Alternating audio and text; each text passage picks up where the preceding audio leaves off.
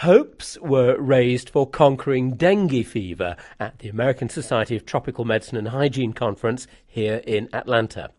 A survey of infection in children in Sri Lanka was presented by Hasitha Tissera, and he explained to me how this could help raise awareness to the huge threat that dengue poses, a threat which is often not taken seriously enough. Dengue fever is a tropical disease which has uh, plagued most parts of South and Southeast Asian countries in the at present. Uh, as far as Sri Lanka is concerned, annually we have something like 35 to 40,000 cases reported. It's a mosquito borne disease. Uh, what can be done about it already? Yes, uh, it's a mosquito borne disease. It's transmitted by a mosquito called Aedes aegypti and Aedes albopictus. Well, it, uh, there are two prong approach in controlling dengue. One is uh, vector vector control, which is uh, slightly uh, uh, uh, challenging. the second is clinical management of cases by close observation and judicious fluid, man- fluid, management. Because what happens in dengue is, in, in, in a small proportion of patients who get dengue fever, they go into what is known as critical phase, where they start leaking plasma out of their blood vessels into the third space. By doing so, they can go into a form of shock, which can uh, result in uh, uh, death. Now, dengue fever has been what's referred to as a neglected tropical disease. Why neglected? Uh, well, for a long time, dengue has been around. If you if you uh, go back to the history of dengue uh, in uh, parts of South and Southeast Asia, dengue has been around for the last 60 years or so, and a major pe- problem in hospitalization mainly in the pediatric age group, plus one of the challenging uh, uh, medical problem which had not been able to handle because during particularly during the epidemic seasons the hospitals can be swamped with patients with dengue. So therefore it had been challenging and it had also been challenging because so far despite the disease being in existence for more than 60 years we have not been be able to develop a, a vaccine a preventable vaccine for dengue can you tell me what you're doing in this survey that you're now showing here in Atlanta, Georgia? Yes, uh, we are working uh, with uh, an international group called the Pediatric Dengue Vaccine Initiative based in Korea, where they have multiple centers, sentinel sites in parts, uh, different parts of the world. And this particular site in Colombo, where we are looking at the burden of dengue disease in the pediatric age group in Colombo, Sri Lanka, which is a highly endemic area for dengue. And what have you found so far? Uh, well, it's very interesting. Uh, in, in our cohort of 1,000 children that we are following up, uh, we have been doing that for the last two and a half years or so. We find that at, uh, by the time the children reach five years, 50% of them are seropositive for dengue, which means that disease transmission is very, very high in urban areas.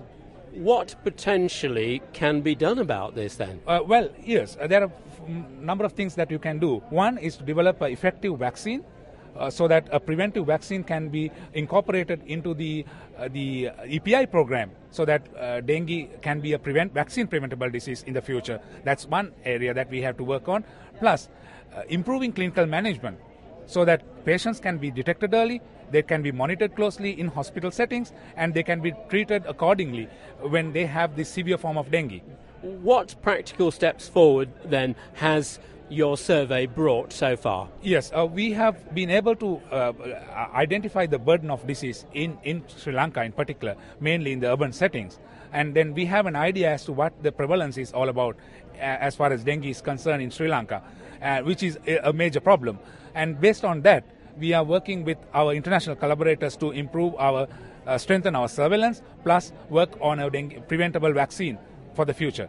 Uh, what are the best forms of support or treatment for patients who already have dengue fever right now, and how might these be improved? Yes, uh, it's it's again an important area that we are working on because majority of dengue patients who have been diagnosed as dengue uh, have a self-limiting illness which is about two to five, seven days of fever, uh, headache, retroorbital pain, probably nausea and vomiting, body aches and pains, things like that.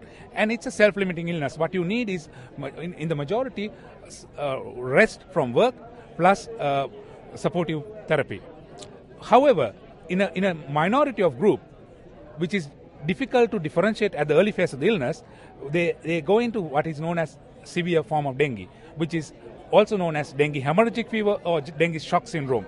In them, unless you detect them early, they can go into more severe uh, state of illness and probably succumb due to the illness. So that's the challenging part because uh, dengue is, is a, is, a, difficult disease to uh, diagnose and also treat unless you detect them early.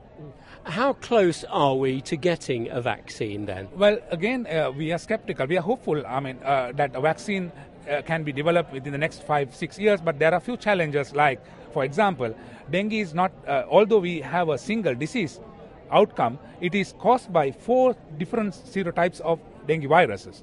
So, developing a vaccine is challenging because we have to have an effective vaccine against all four serotypes. That's one challenge. And then, theoretically, a person can be infected with dengue four times. So that's again a challenge because uh, even if a vaccine is developed, unless you have a vaccine which, which can seroconvert individuals for all four serotypes, still the problem would exist. So therefore, developing a vaccine is a challenge. Clearly, it is still early days, but you're doing important work here on your survey. What practical messages of, of hope might you give to people all over the world in areas affected by dengue fever? Yes, uh, dengue is a, a, complex disease. I would say uh, it's a, disease caused by uh, vector mosquitoes, so a very close entomological and uh, epidemiological uh, knowledge is important. Is a key for future uh, prevention of dengue, and we are hopeful.